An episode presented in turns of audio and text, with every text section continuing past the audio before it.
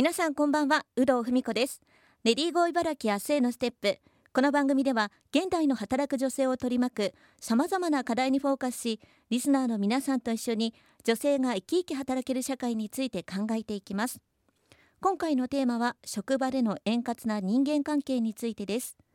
ゲストには特定非営利活動法人アサーティブジャパン代表理事森田塩務先生をお迎えして3週にわたりお話を伺っています。先週2週目は職場での上司への対応についていろいろなスキルを学びました。そして今週3週目は家庭での協力者の作り方についてもお伺いしていこうと思います。森田先生よろしくお願いします。はいよろしくお願いいたします。やはり仕事をこう円滑に進めていくためには家族の協力っていうのが欠かせないかなと思うんですけどもこう自分がやりたいことを実現するためにもこう家庭でのこう協力者をどんなふうに作っていけばいいかっていう具体的なスキルっていうのは何かあるんでしょうか？今一つはね、はい、ご家庭をお持ちの方もいればお一人でねあのお仕事をされながら暮らしてらっしゃる方も様々にいらっしゃると思いますが、はい、まあ、一つはね例えば家族との課題を考えてみましょう。はい、でよくあるのはね、まあ、仕事で疲れて帰ってきた時に、うん。まあ家事の問題ですよね。もう誰がやるのか、誰がどこまでやるのかっていうところで喧嘩になる。はい、お互いに腹を立てて、ね、なんかこう当たってしまうなんていうようなことってよくあることです。で、私もそういうふうなことっていうふうにね、あの、あ、うまくいかないな、なんていうようなことがあったりします。で、一番よくやってしまうのが、そうした職場のストレスを、家族、家に戻ってきて、ついついね、当たってしまうっていう風な形で発散するというのはよくやることですよね。ただね、あの、出発点はいつも自分にあると、朝起き考えるとね、やっぱり私はどうしたいのかなっていうふうに考えたら、喧嘩はしたくない。うん、でも、我慢もしたくないっていうふうな思うわけですよ。やっぱり家族として幸せに暮らしたいっていうのは当たり前の願いですから、じゃあそこを自分は大事にしようと思って、そうしたらね、やっぱちょっと伝え方を工夫するといいです。具体的にはね、はい、前回の時もお願いすることは一つに絞った方がいいっていう話をしました。うんうん、はい、よくやっちゃうのはね、家事をなんでやってくれないの？とか、どうして何とかしてくれないの、っていうふうな言い方をしてしまうんですが、はい、そのね、してくれない、してくれないという攻めモードに入るところをちょっと一旦やめて、はい、一つお願いしたいことをね、具体的にして頼むといいです。はい、お願いしたいことは常にね、相手ができることをお願いした方がいい。はい、なのでね、例えばね、私もすごく今週疲れていて、私も無理したくないし、あなたと喧嘩をしたくないの。それでね、お願いなんだけど、今週の土日の日曜日の午後、子供を2時間ぐらい外に遊びに行ってもらえないだろう。うん、その間私2時間お家でゆっくり休みたいんだよね。というふうに、はい、あるいは、あの、いろいろお風呂の掃除と、いろいろ何とかするのがあるんだけど、あなたにお願いをしたいのは、お風呂掃除。これを今週ちょっと担当してもらえないだろうか。私はこちらの方をやってみることで、お互い一緒にやって、なるべく家事をシンプルに終わらされるっていうふうにことをしたいんだけど、やってもらえる？なんていうふうに具体的に頼んでみる？はい。そのことによって巻き込みやすくなるっていうのは一つあるかもしれません。んで、もう一つはね、はい、よくあることなんですが、まあ、ご家庭というところじゃなくて、まあ、ね、一人で暮らしてるとか、あるいはね、親元で暮らしてるなんていうふうな、はい、友達関係で悩むっていうことも時々あります。とっても仕事で疲れていて、で、自分はね、どちらかというとインドア派。お家でゆっくりしたいんだけど、仲良くしてる友達はアウトドア派で、ねえねえねえ、日曜日なんとかがあるから、どこかに行こうよっていっぱい誘ってくれる。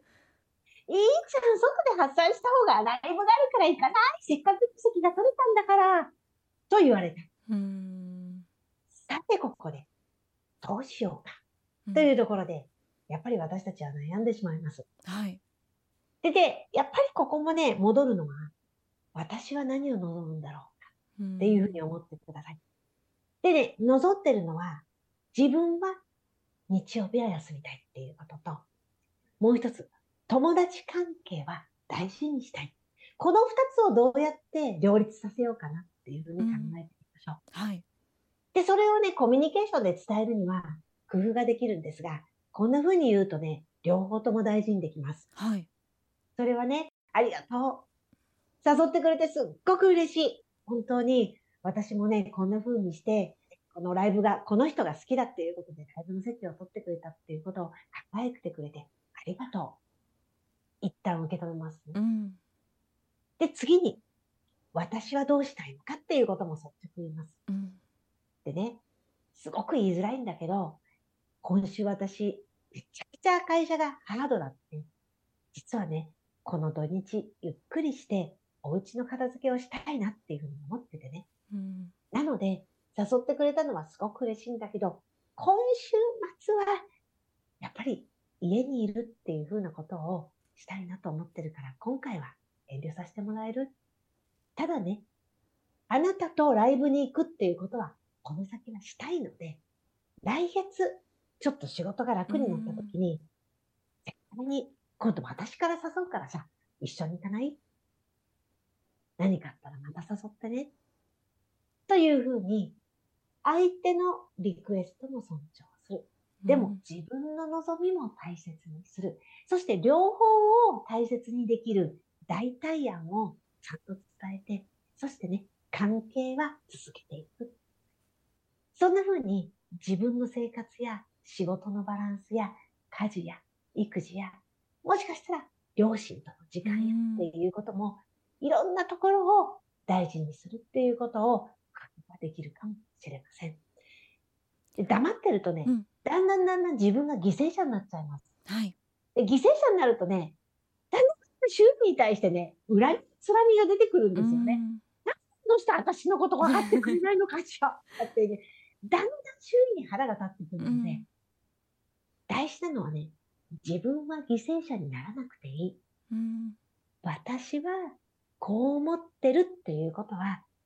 言って大丈夫。それは言い方を工夫すれば相手を傷つけない。自分が犠牲者にならない。そんな言い方は自分が選ぶことはできる。そんなふうに思うと仕事とプライベートのバランスっていうことも考えることができるんじゃないかと思います。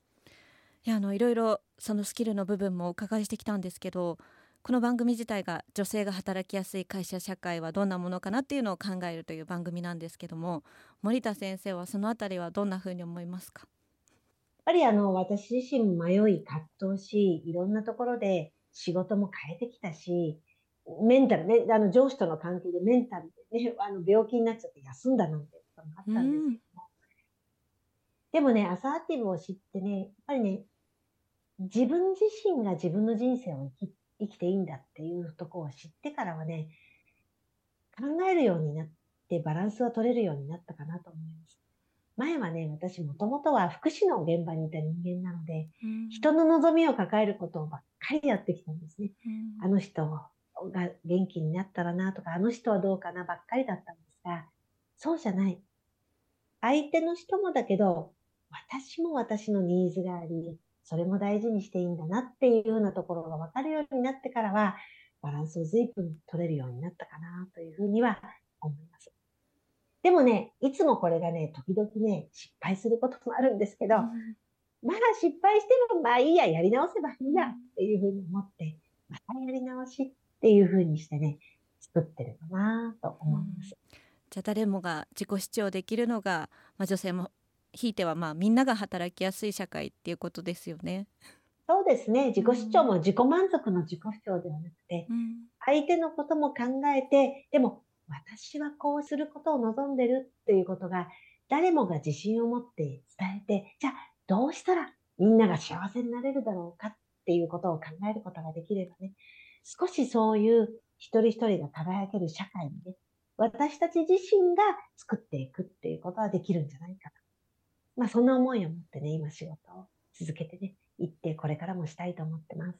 では最後に番組をお聞きの働く女性の皆さんへ一言メッセージいただいてもいいでしょうか？そうですね。え、あの、どうぞね、小さなことからやってください。大きなことでなくていい。小さな、身近な、大事な人と、ちゃんと気持ちを伝えてコミュニケーションできる環境をいっぱい作ってください。それからね、一人にならないように。悩んでるのは自分だけではないので、いろんな人と、そしてね、関わりを作って、そしてね、一人でないっていうところで、友達や人間関係を大事にしていってください。特定非営利活動法人アサーティブジャパン代表理事森田塩務先生に3週にわたりお話を伺いしました。森田先生素敵なお話ありがとうございました。ありがとうございました。